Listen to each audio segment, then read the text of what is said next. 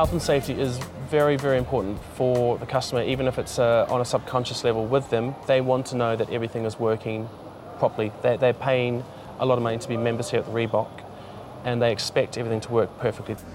Part of Justin's role as Assistant General Manager is to oversee health and safety checks around the gym. On a daily, weekly, and monthly basis, he takes a checklist around the facilities and confirms that everything is in working order, as well as correcting any situations that may be hazardous to the customer. Health and safety is completely top of our priority list because of liability. We are liable to make sure that everything is in working order to therefore back ourselves up. To ensure the equipment is working, each fitness manager and coach on duty that day fills out their own checklist to pass on to the assistant general manager, who in turn passes it on to the head of facilities. Their checks also include, but are not limited to, clearing pathways, making sure lighting is correct, and signage is in place. Having said that, they insist that too much signage is not necessarily a good thing. We have a policy in the club that we don't want to bombard people with too much signage because then it becomes like wallpaper. It's not necessarily adhered to because there's so much of it around. So we minimise where we can. One example, which is a definite exception, is the climbing wall. Now, the climbing wall is a definite area of danger where occasionally people could climb up the wall without being hooked onto their auto belay, which is a system that brings them back down safely. We have signs everywhere. We can't put enough emphasis on how important it is because there's potential there for disaster, I guess. So we make sure that everyone is completely inducted. They have to sign off a liability because the, the problem with our climbing wall is that you, it's an auto belay system where you just hook on by yourself and away you go. The Reebok Club boasts impressive health, safety, and welfare standards thanks largely to the staff it employs. Employers who want to use qualified instructors can access them through the Register of Exercise Professionals, which is a regulating body for high standards in the fitness industry. Basically, it's information um, that uh, is supplied to employers who are looking for um, health and fitness um, professions, and um, it enables them to know if we're actually registered on the actual register itself and um, to be able to um, prescribe a program.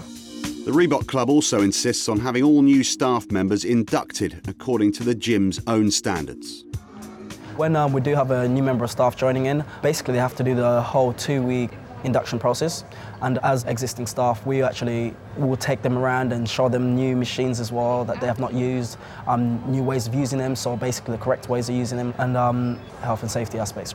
We are currently all doing the first aid. We normally re-update those every month, I would say every two, three months. We're doing courses at the moment as well that are prescribed by uh, the club management. Even with all these health, safety, and welfare standards in place, it is impossible to prevent incidents and accidents from happening. One specific incident that's happened here at the Reebok Club where a member has fallen off a treadmill through no fault of their own or the club, it's just happened. It's been a moving treadmill, and sometimes people lose their footing.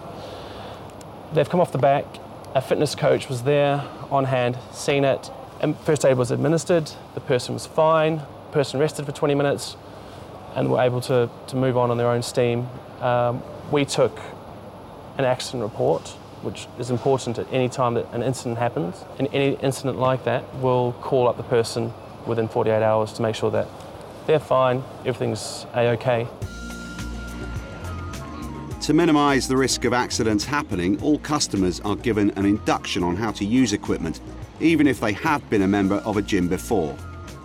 If you were to advise someone on to use, say, a machine and they had like a back problem that you weren't aware of, then obviously you're going to be liable in case of any you know, accidents or anything. So it's very, very essential that you are questioning them on whether they're actually going to be able to perform a movement or whether they're going to be able to, you know, perform an exercise in the most appropriate and correct manner, really. Each department has a first aid box, and we have defibrillators sectioned out to different departments as well. There's one in fitness, there's one here at reception. All the panic alarms and first aid boxes and things like that are usually based at reception for everyone to get if a situation has happened. In case of an accident, we have these incident forms and accident forms which we fill out. Um, there's also a form for the security in the building and for the ambulance forms. These are always filled out as an requirement. You have to do these. Another requirement is to monitor people who enter and leave the building.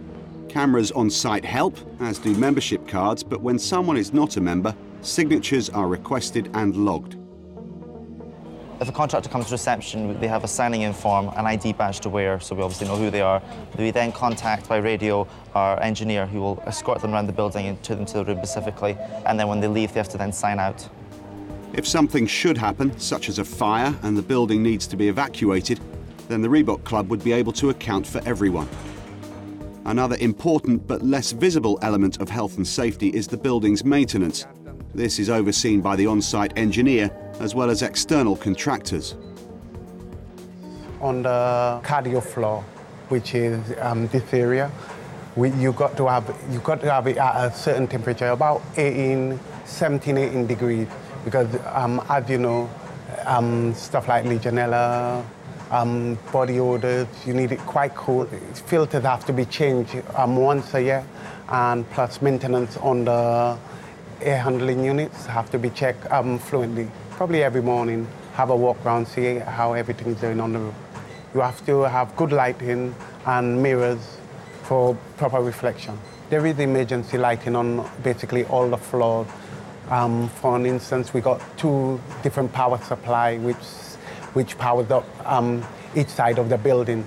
So probably if there's a power cut on this side, you will still get lighted on that side. But we do have emergency lighting could they could hold up to probably six hours during a power cut.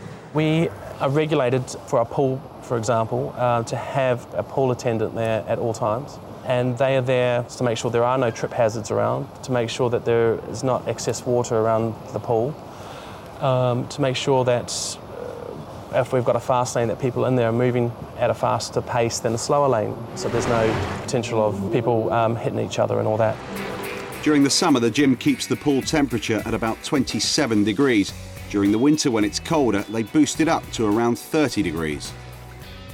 The pool quality is quite good because um, we got a UV system on it. Plus, we use um, acid chlorine, but you use less chlorine than anybody else. All chemicals are covered by COSHH regulations, which means control of substances hazardous to health. The only person allowed to handle these chemicals is the facilities engineer, who stores them on the roof out of harm's way.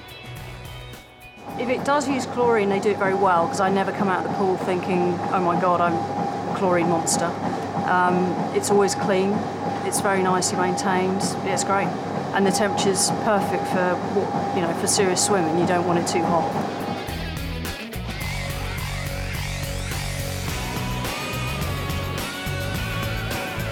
We are very, very, very keen on our customers remaining members because we don't hold them down to contracts. A lot of facilities do. We make sure that all these things are completely on the ball because people can leave within the month if they wish. And we want them to stay because they want to stay, not because they have to. So that's why we make sure everything is completely 100%.